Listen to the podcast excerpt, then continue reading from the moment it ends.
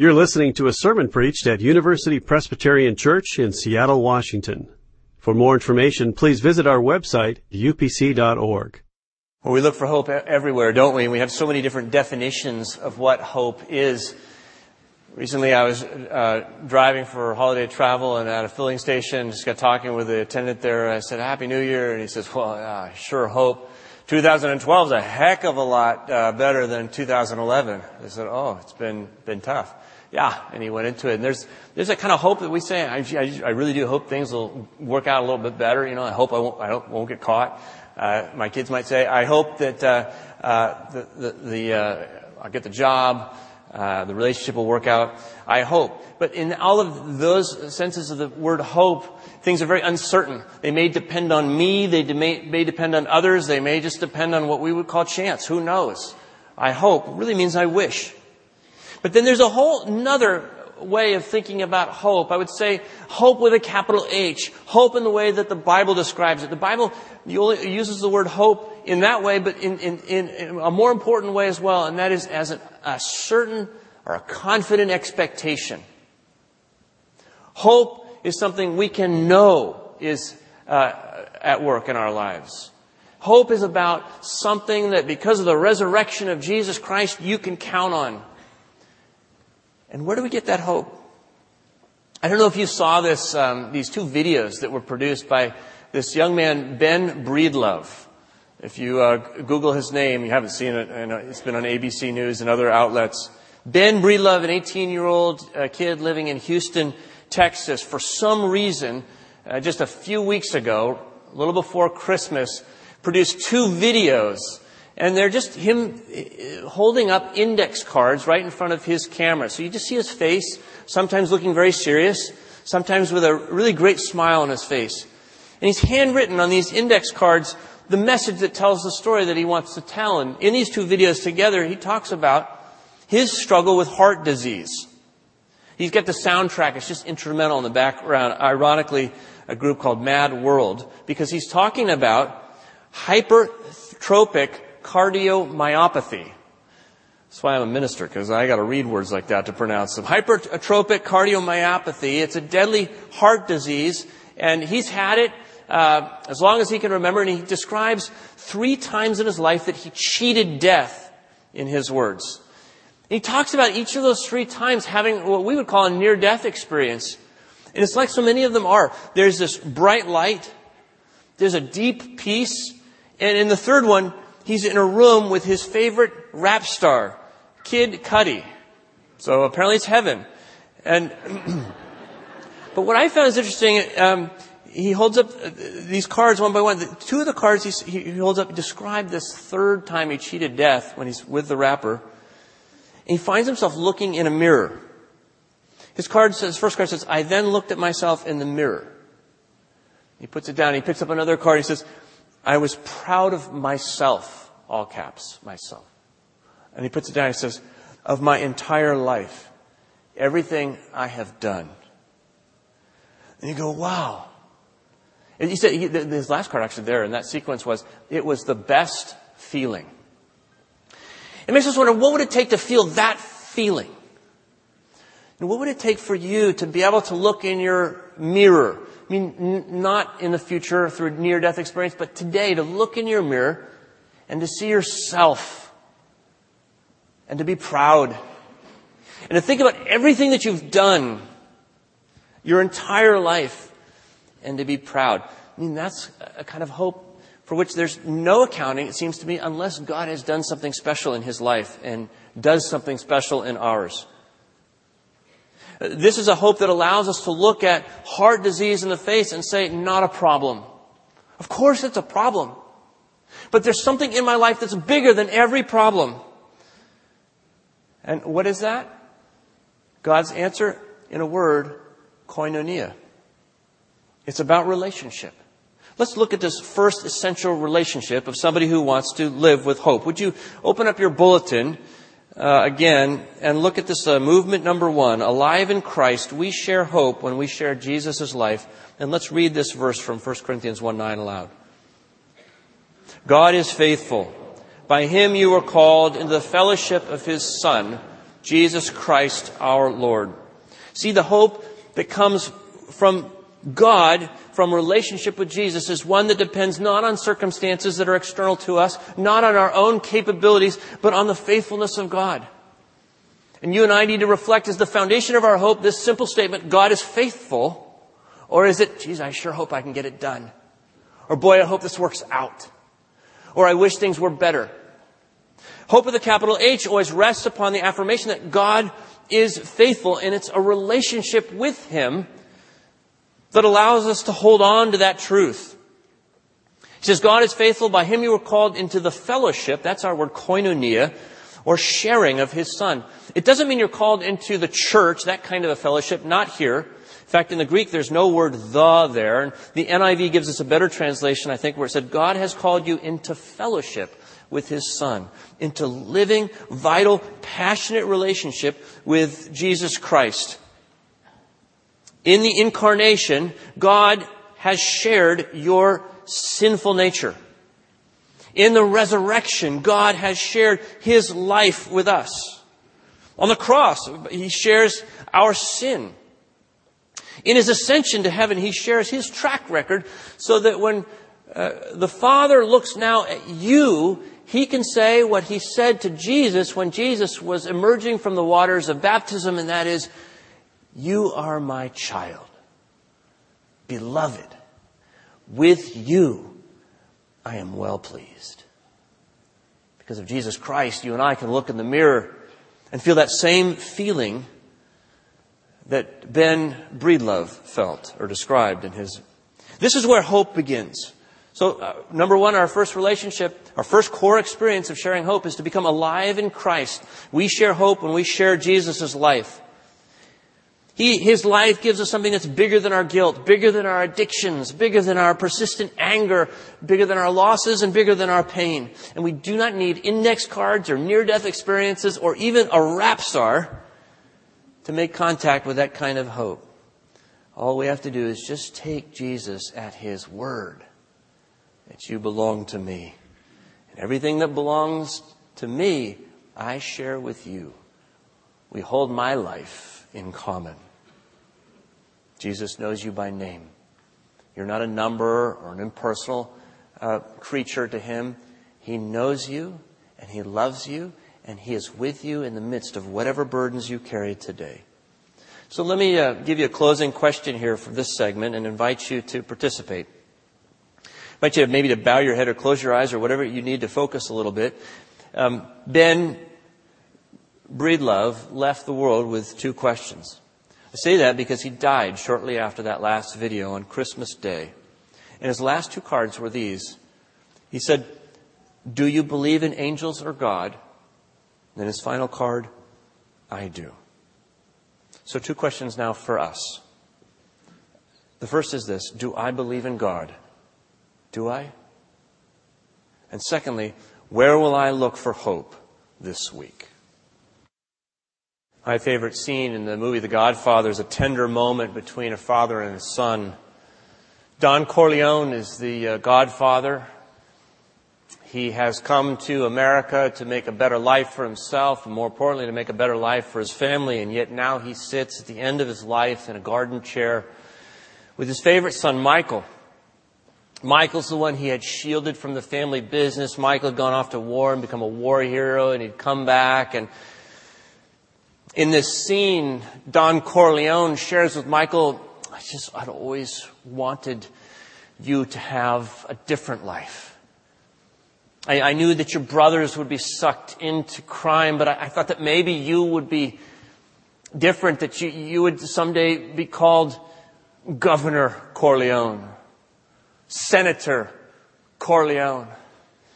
But the sadness of the moment is that uh, we now see at this part in the movie that Michael has been drawn inexorably into this vacuum of killing and revenge the very thing that is tearing this family apart and tearing, in fact, the whole city uh, apart. And as I watch that scene, I remember that every one of us wants to have hope. We all want to have hope.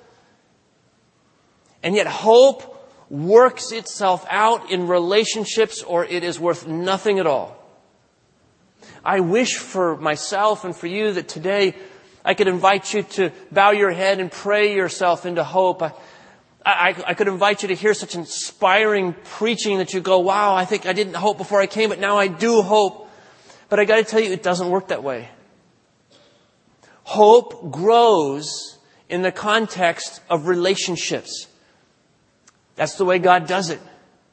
As an introvert, as an individualist, I wish it weren't so, but you've gotta be connected. You've gotta share relationship with fellow believers in order to grow in your relationship with Jesus Christ. So we come to that second essential relationship of sharing hope. We've got to come alive together. We share hope when we share in Jesus' body. Now the word body in the Gospels, when it refers to Jesus, always refers to his physical flesh and blood. But in the epistles, the word body can refer to Jesus as physical flesh and blood, but it also begins to refer to something else, something broader. Jesus' physical flesh and blood embodied in now a community, in relationships, in what we call the church of Jesus Christ. This is what happens on Pentecost. You know the story. Jesus says, I'm taking my physical body up to the Father, but you stick around here because you're going to become my body that which is left of me on the earth. And the Spirit of God will come down and will fill this flesh and blood community with the activity of God that causes transformation and growth and love and grace in peace and in hope. So let's read our text together here. This is Acts 2:42. It's that same day. Luke gives us a description of what happened on Pentecost, what broke out. And this is what he says. Let's read it. They devoted themselves to the apostles' teaching and fellowship, to the breaking of bread and the prayers. There's that word fellowship. That's koinonia. That's sharing. What are they sharing? They're sharing their lives. The first thing that is ever said to be wrong in the Bible is it is not good for man to be alone. That's because God's plan for growth in your life and in mine involves relationship with one another. Sharing friendship. There's no way to have a personal, passionate, living relationship with Jesus Christ without also having a personal, passionate, living relationship with other believers. It just doesn't work that way. And so God has given us one another. And He's called us His body. John Zizioulas writes, the church is not simply an institution. It's a mode of existence, a way of being. The triune God is, a pers- is personal and therefore can only be known in a relation of persons in personal love. Do you get that? The only way you can know God, a personal God, is in personal love. And so the uh, authority on spiritual renewal, Richard Lovelace writes, Ephesians 4 makes it quite clear that full spiritual vitality cannot be present in the church until its macro communities and micro communities consist of fully developed networks of Christians who are exercising their gifts and contributing to one another so that the whole body, joined and knit together by every joint, grows up into maturity in Christ its head. What keeps me from really benefiting from my own small group? It's fear. It's fear of sharing myself, of being known, of being accountable, it's fear of being bothered, frankly, by other people who want to be known and be accountable. I'm just scared of that. Recently in our small group, one of our members came and she was absolutely discouraged. She had been trying to mentor a group of women and it had all gone south and she'd lost total confidence in her ability to do that. She was sharing with the group in such a way that I thought she's probably going to throw the towel in and just quit the whole deal. Loving these women. What happened though was you watch one by one the members of the small group begin to encourage her and affirm her and say, you know what? You're absolutely the right person for this. None of us in the group listens the way you do. You've got a kind of a sensitivity and a wisdom about you. No, we believe God has you there. You've got to keep after that assignment. She told me later, as we prayed for her, not only did she feel closer to the group than ever, she felt closer to God than ever. Hope was rising in her heart. That's what happens. That's koinonia. That's the body of Christ at work. And it's magnetic. When people see that happening in your small group or in our church, they want to be a part of it because they've never seen something as authentic as real love. Spirit inspired love. And that's why Luke says, they, as the church enjoyed this kind of fellowship, the Lord added to their number daily. I mean, that was their evangelistic program, to love each other. And everyone said, whoa, how do I be a part of that? It's just how hope grows. It's how we become alive together. So if you would again, maybe bow your head or close your eyes, but ask this question of Jesus. What step can I take towards deeper and healthier relationship in Christ's body? So we find hope through relationship with Jesus Christ, koinonia. We find that hope grows through relationship with one another in the body of Christ. That's koinonia. Now we come to this third essential relationship of a life, in a life of a person who wants to share hope. And it's really how hope spreads. I call it living for the world. We share hope when we share Jesus' ministry. And uh, finally, would you read this text with me? Philippians chapter 1 verses 3 through 5.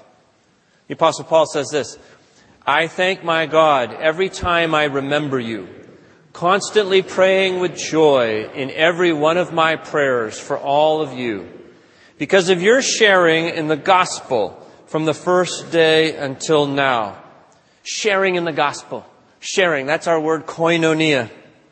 Several years ago, one of our students had been invited to give a little message about Christianity in his fraternity house, and he, he wrote this little thing, and he gave it for all his frat brothers and he actually did a really, really good job. And one of our staff members commented and said, John, that was, that was excellent. And he kind of looked down at his sneakers, you know, kind of a, a humility about him, shyly, and he said, oh, you know, shucks, it wasn't me, it was Jesus. And the staff member said, well, if it had been Jesus, it would have been quite a bit better than that.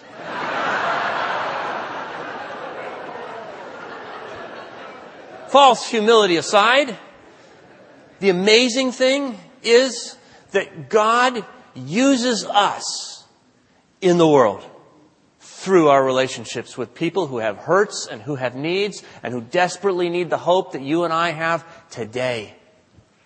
I, I gotta tell you, it just blows my mind.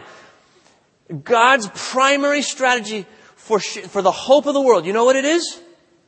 It's you. That's scary. Look around this room. This is it. This is plan A. It's you. You wonder about God's wisdom. He's all knowing and yet He's chosen you as His primary strategy for the hope of the world. What an awesome responsibility. What an exciting privilege. This is what our lives are all about. We're partners in the gospel of Jesus Christ. Lesslie Newbigin says, mission is hope in action. I love that. Paul believes that. He knows two things. If you step back from this, the verses we just read and you look at the whole paragraph there sometime at the beginning of Philippians, you see he knows two things. That all ministry is Jesus's and that Jesus shares it with us. Jesus is the originator, the motivator, and the fulfiller of all ministry. If you look at verse 6, he says, the one who began a good work in you will complete it. Who began the work in Philippi? Well, Luke tells us that one day Paul was the first follower of Jesus Christ to ever walk into Philippi and pronounce good news. But Paul says, oh, no, no, no. Yeah, I was the first biped on two feet, but you know who began it? God began it. He's the one who begins ministry. He's the one who puts you in relationship with people he wants to touch with his love. He's the one who motivates ministry. Verse 8, he says, I long for you with the compassion of Christ Jesus. Because Paul says, frankly, I can't do it on my own. I don't have the right heart. I don't care enough, but Jesus cares so profoundly. And through His Holy Spirit, Jesus will put His compassion in your heart for the people in your life that are hardest to love, that are furthest from you, that are least, that are last, that are lost, and that are frankly are prickly. And then finally, Paul says in verse 11, he talks about this harvest of righteousness. That's the fulfillment of ministry. Jesus does it all. You don't have to worry about the results of your ministry. But When you take the risk to share love with another human being, you can know for sure that it is Jesus at work and Jesus will fulfill. He's the one. But you've got to take the step towards that person in love. All ministry is Jesus's, but Jesus shares it with us. That's the second thing Paul knows. The day Jesus was risen from the dead, he didn't waste any time. He walked into that room where his disciples were cowering, they were hiding, and he goes, Guess what, boys? I got news for you. You know how the Father has sent me to earth? To love the earth with my life, to give it hope. Well, I'm taking out, I'm checking out of, I'm going to head up to my Father, but I'm going to leave you behind to continue the work. Us? Yes. He says, as the Father has sent me, so I send you.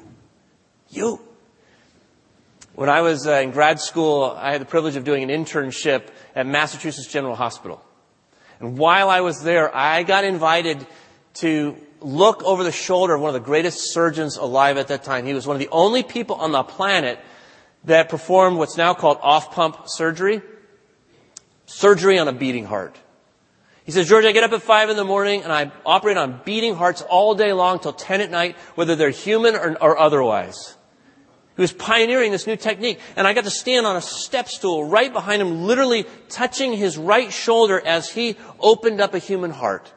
And I, I, I saw a human heart beating in front of, I hope not many of you have seen that. It's one of the most sacred experiences of my life to look in and see that happening. And I, and when I think about what Jesus has done for us, I think, what would happen if this great surgeon had said, George, uh, would you just reach around me and grab this suture for a second? and just hold it. you know, and then what if, what if he said, you know, I'm hungry. You finish this and walks out of the room. Very unwise. But that's what God has done for us in Jesus Christ. He said, I got this thing started. Now you finish it. You give the world hope. Jesus has strategically located each and every one of us. We are embedded in a network of relationships right now. There's nobody else ever in history who has or will have the relationship that you have to the people in your life. God has put you there for a purpose. Some of those people are hard to love. Some of them are a delight to love. It doesn't matter. Your assignment is to love them. To reach out in relationship to them and share their hurts and their needs. And you know what? It's good news for them and it's good news for us. What a great mission. We're hope givers. So I want to leave you now with another question. A question again to ask of Jesus. Two questions. And the first one is this. Ask Jesus, who hurts in my world? And secondly, what have you given me that I can share with them this week? For more UPC audio or to find out about service times, visit us at upc.org. All online audio is available on CD and cassette. To order copies of sermons and classes, please visit upc.org slash audio, email audio at upc.org, or call 206 524 7301 extension 117.